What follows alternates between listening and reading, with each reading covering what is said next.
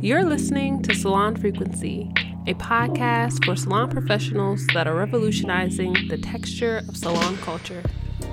Happy New Year! Welcome to 2022. My name is Jocelyn Renee, and as your host on this audio experience, my goal is to encourage your growth behind and beyond the chair in this ever changing beauty industry. We're kicking off the year exploring the evolution of beauty school, both within the curriculum and within the students currently enrolled at a time like this. Our special guest today for this conversation is Corinthian Carouthers II, co owner of Creative Beauty School and creator of Natural Hair Education LLC and podcasts. She is a licensed cosmetologist, natural hair culturist, and instructor. She has worked behind the chair, taught in front of classrooms, created curriculums, and run a beauty school for the past 19 years. In her bio, she states that she noticed the lack of natural hair education in beauty schools many years ago and made it her mission to bring textured hair education to the classroom. Her passion is to prevent new beauty professionals from entering the industry ill prepared by giving them the tools and resources to increase their education and perfect their craft. So let's welcome Corinthian Carouthers to Salon Frequency. Thank you for having me. I really am happy to be here. Now, Corinthian, I know that I just read some of your bio, but could you share your story in your own words or just like who is Corinthian on a day to day basis? Well, um, I will start with my story. Um, and then we'll lead up to who I am today. My mother went to beauty school, and I think I was in middle school. And she went to beauty school because she was paying so much money for her hair and my hair to get done, like biweekly. And my dad's like, you know what? You're paying too much money for hair services. Why don't you go to hair school yourself? So my mom ended up going to beauty school. Um, she got her license within a year. And the owner of the beauty school asked her to come back and be an instructor because she was that good. Like she was just one of those diligent students that went to school and did her job. So she was able to go back and get her instructor license. And then after that, she went and worked at a few other beauty schools. And at the time, she was also working at a hospital as a dietitian. And a lady came through her line to purchase, you know, a meal. And she was the owner of a beauty school in our area that was closing. So my mom and her were able to exchange contact information. My mom called her and and and end up purchasing the school. Now not the name, but just purchasing the actual school. So she ended up opening up her own beauty school. This was like in 1999. And by this time I'm in high school and I'm like, no way, I am not going to hair school. I am not doing the hair business. Like that is not who I am.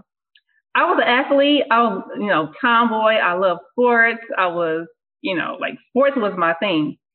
And senior year, it came down to me deciding to go away to Tennessee State for a track scholarship.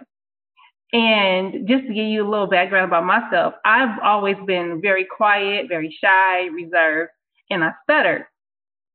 So I'm like, no way, I'm not leaving home. Like that's too risky, you know, not knowing the opportunities that I could have had if I went to Tennessee State. And so I ended up staying home, enrolling in a local college, and I don't know what was wrong with me, girl. But I end up going up to the beauty school, just like hanging out, trying to get some money and watching the other girls. And I would, you know, spectate and judge. I'm like, oh, I can do that. I can do that. So I end up enrolling in school to me, that was divine purpose. I enrolled in beauty school, and girl, the whole world opened up to me. Like I was able to flourish and blossom. I learned so much about myself, not just, you know, about servicing other people, but I just learned so much about the importance of being professional, having integrity. Just, I learned so much in beauty school. Um, fast forward, end up, of course, getting my instructor license. Then I went out and worked in a couple salons. Um, so I had some experience there. And I eventually just worked my way up in the business at the beauty school. And it has been such a beautiful journey. I've, I've learned so much about who I am. Um, I love to see when students enroll in school. I like to see them transform throughout their journey. They they get to learn so much. And one thing about beauty school is people think that you just go and learn to do hair. But to me, you learn so much more. You learn the science behind what you're doing. And not only that, but you also learn who you are because you have to deal with people. Like this is a servicing business. You have to serve people every single day, give of yourself. Um, you, you have to watch your attitude and personality. You have to be professional. So it's not just beauty school. You know, I'm going to hair school to learn hair. You are going to evolve as a person. And so that's where I am today. And over the past years, I've kind of saw myself transform into a different type of stylist, focusing mainly on natural hair and noticing that in beauty schools, the curriculum do not teach textured hair. They just don't. I don't care if you're a black school owner, you know, if you go to the biggest schools, they their curriculums are not designed for textured hair. So that is my mission is to help us learn the basics while we're in school, you know, and those who aren't able to come here locally, you know, I can still provide them with the education they need to become um, just better aware stylists when it comes to our texture. it's so much to unpack there. It's so much to unpack, but I am so happy that you touched on all of that because um, one of the first things that stood out to me was how you spoke about uh, going to beauty school and the transformation or the evolution that happens. And I would have to agree with you that that is a space for that to happen, but it doesn't always happen. And I feel like a lot of times it's because of the mindset that people go into it with. You know what I mean? They like go in thinking like, oh, I'm just gonna, you know, I already know how to do this. I already got this. I'm not gonna they're not really going to teach me anything. And then it leaves them almost at a disadvantage. Do you notice that in your program or with with students enrolling in beauty school at all? Absolutely. Um, so you have the students that come into school, those who are eager to learn everything.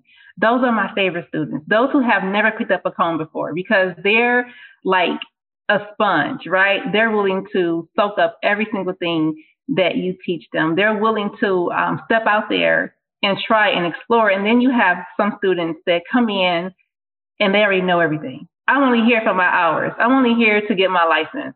And they're not receptive to the education because they know it all.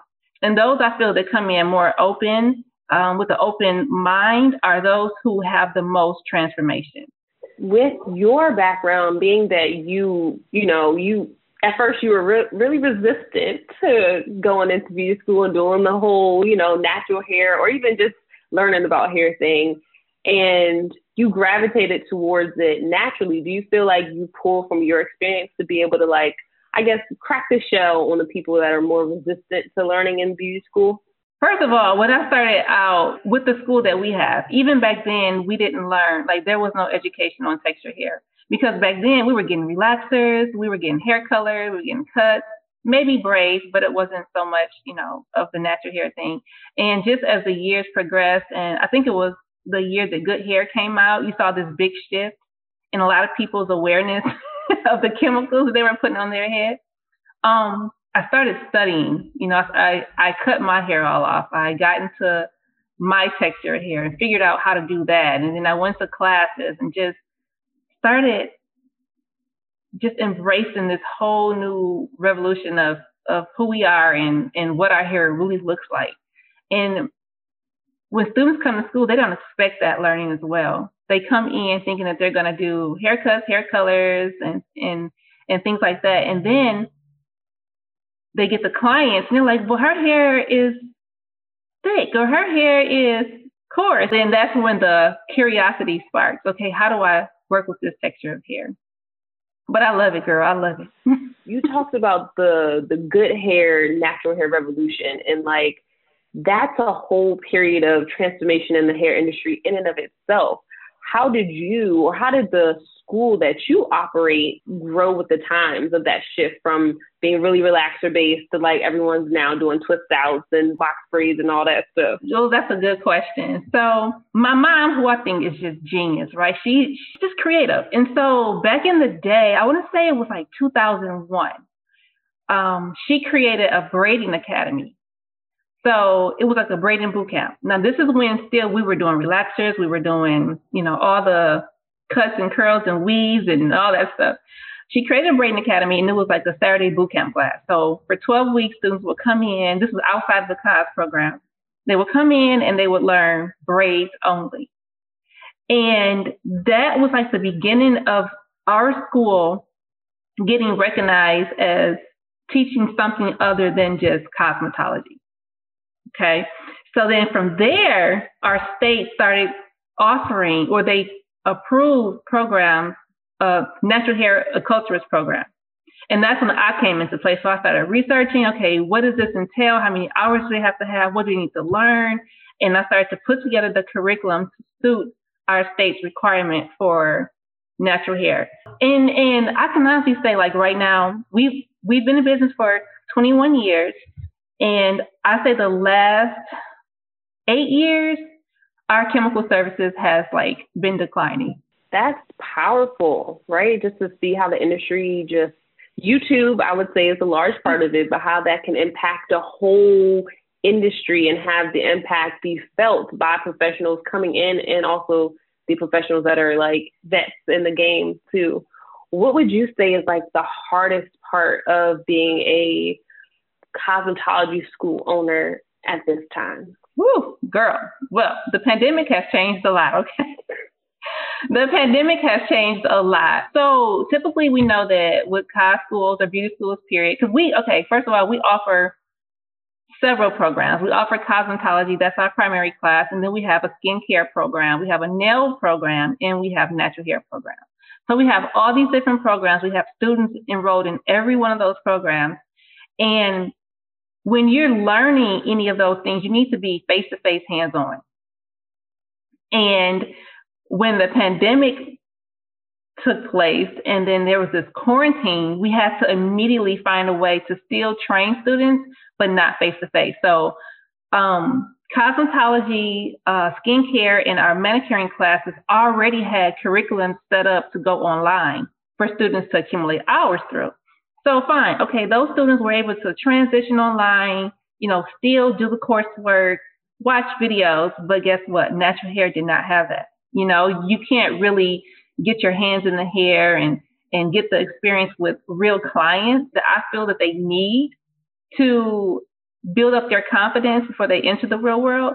But yes, this has been 2020 has really, I say, waken up the whole world to new possibilities of education in all formats. So do you feel like the next like wave of cosmetologists or salon professionals are at a disadvantage in the industry? Or do you think they're at a they have more um, advantages because everything is like virtual now? You know, pros and cons to both. For one, um, the confidence building is definitely that definitely takes place when you're working one on one with the client.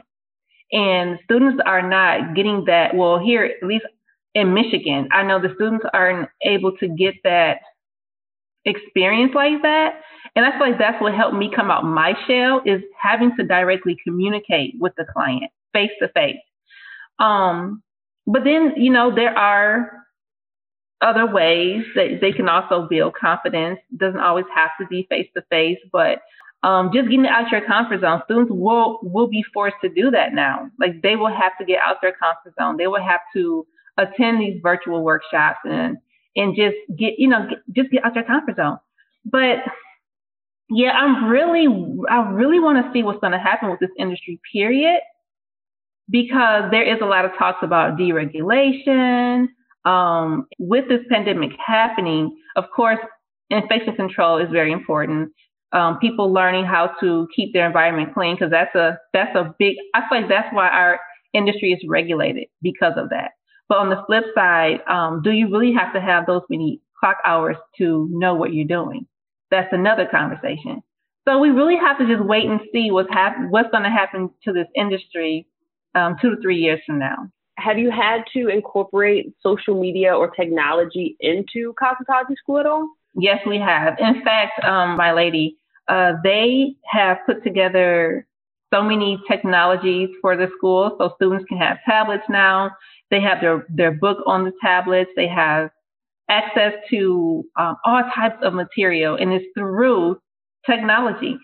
Um, so yes, we have had to incorporate so much, especially within this past year. That's when the shift, like the shift really, it kind of like forced us into it. So when you're teaching students that are so heavy into technology, um, what have you had to do to like transition your teaching style? For one, you have to recognize that this new generation is completely different. Like, and I was telling my brother this, just quick story, really quickly. I was telling him about, because we were talking about kids and how new children are being born into the world. And we were just having this conversation. I'm like, it's so funny how each parent, like when you have a child born into the world, you have to figure out how to raise them according to that time. No parent has ever taught or raised their child in the same time frame as they were raised or in the same way. Like you have to make adjustments. And so it's the same thing with education. Um, we have to continuously take classes and go to workshops and, and see how we can keep these young people, these um, learners involved um, and not lose their interest. And so uh, technology is the number one thing. You know, there's videos, of course, there's cell phones, there's tablets, there's activities that they have to do research, and it all involves their technology. I mean, it, you know, it involves technology. So you just have to get out there and try things new. And sometimes for the older instructors, it's kind of uncomfortable because they're not used to some of the technology, but you have to keep yourself with the times. Like you just can't fall off. This it's changing fast. Everything's changing rapidly. It's such a rapid industry. And I want to ask you about salon suites. How do you feel about the new age of salon professionals transitioning instead of going to a big salon or working under another salon professional, just going to their own salon suite? Like, how does that sit with you as an educator and also someone who has had their own chair? I at first I was so like, why are they doing this? You know, like for one, they're charging all these outrageous prices for one week and and all that. And you know, I still feel that there's some um, downside to it because you learn more when you're around other people. Um, the camaraderie can sometimes be very beneficial. Um, team help, team support, all those things are so important, and it and it stretches you as a stylist. It stretches you to get out your comfort zone and you know and try new things. When you're secluded in one space by yourself, there's only so much you're going to be able to do, and you're only going to be able to grow so much. So I hate to see the the bigger salons, you know, dwindle away because the energy sometimes those places are amazing. Like you have laughter, there's people, the I mean, you just that's how I learned. I went and worked in big salons and they were amazing. I learned so much after beauty school. So I just don't know how I guess education will be important again, you know, but still just having those other people around you to either show support or you can time yourself against, you know, this stylist has been working for 13 years and she's amazing with this and I'm going to see if I can keep up with her. You know, all that is is like it's disappearing.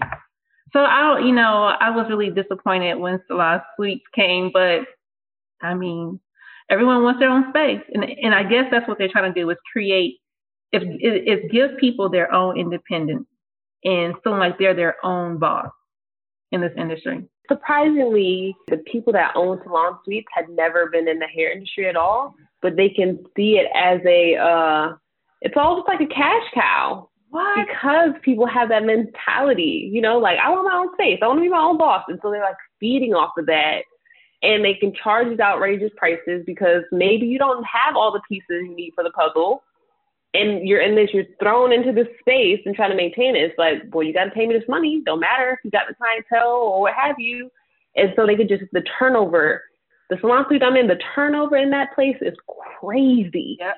Yep. And let me tell you, just about every student, their main goal is to have their own salon. And I get it, you know, but there's nothing wrong with working under someone. For one, it's cheaper. I mean, because once you have your own space, you have to pay all the bills, okay? Like the money that you make is going to overhead first. And then if you have some left over, it's yours. But there's nothing wrong with working under someone. If you're going to pay a flat fee and that's all you pay, give me that. you know? So, and then you said it. The people who own these salon suites have never even stepped foot in the salon. So they're just building up this space, scoping out these suites, and then putting a price tag on it. And I don't feel it's fair. And I just wish that, especially we as a people, as a community, can learn to support and work with each other. You can save more money, make more money, and grow into a bigger company if you work together. Um, I can totally see that. You mentioned when I asked you to be on the podcast, you mentioned that uh, one of your favorite affirmations is that I am blessed beyond measure and my steps are in divine order. How do you carry that with you in your day to day in fulfilling your mission? Well, I know that my purpose is bigger than me. I know that when I wake up every day, there are going to be challenges that arise. There are going to be things that come my way. But I just believe that everything, how, like everything is in divine order. I may, may, I may make a mistake. That's okay. Guess what? I learned from that mistake. I may fall or, you know, fail at something, but that's okay. I tried it. And a lot of times I just feel like a lot of us go through life with this fear, and I have it too, afraid to step out, afraid to do something different, afraid to be bold. But you have to know that if you, I mean, if you do that thing, it's going to be okay. Even if you do fail, it's going to be okay because you're going to learn a valuable lesson from it. And if you don't learn from that lesson, it's going to happen again until it clicks and until you learn it. And so I just believe that. I believe that I am blessed beyond measure and my steps are in divine order. I say it every day. It's on my phone. That is my daily affirmation. And I just trust and believe that. I love that. For the salon professionals, new salon professionals that are listening, what advice would you share with them? Love what you do. Like love what you do. If you don't if if if this is a headache or a pain, you may need to find something else. but you have to love what you do because your passion will wake you up every day. Your passion will keep you going. Even if you fail, your passion will get you back up and say, okay, let's try it a different way. Um, you have to have some passion in this industry. You have to love what you do. This can't be because we're servicing people and people come in with all type of attitudes and emotions and energies on them. And if you let any of those things get to you, you are not gonna you're not gonna be happy in in this industry. You have to be happy at what you do. Before we close out our time together, could you share where people can learn more about natural hair education, the podcast, the school, um, and follow you in your journey? My website is naturalhairedu.com. On my website, you can find the podcast, you can find my programs, a little bit about what I teach within the school. Um, our school website is creativehairschool.com. We are located in Michigan. Uh, we have several different programs, so if anyone's interested in the state, you guys can check it out. And my personal Instagram page is my name, Corinthian Carouthers. And I do have a Facebook community, Natural Hair Education. Thank you so much for listening, and I really hope you enjoyed this conversation. If you learned anything from this episode or were inspired by anything shared today, please consider posting a five star rating and review on Apple Podcasts. And don't forget to check out the show notes for links about things that were mentioned during the interview. And also make sure you visit salonfrequency.com today so that you can join the vibe.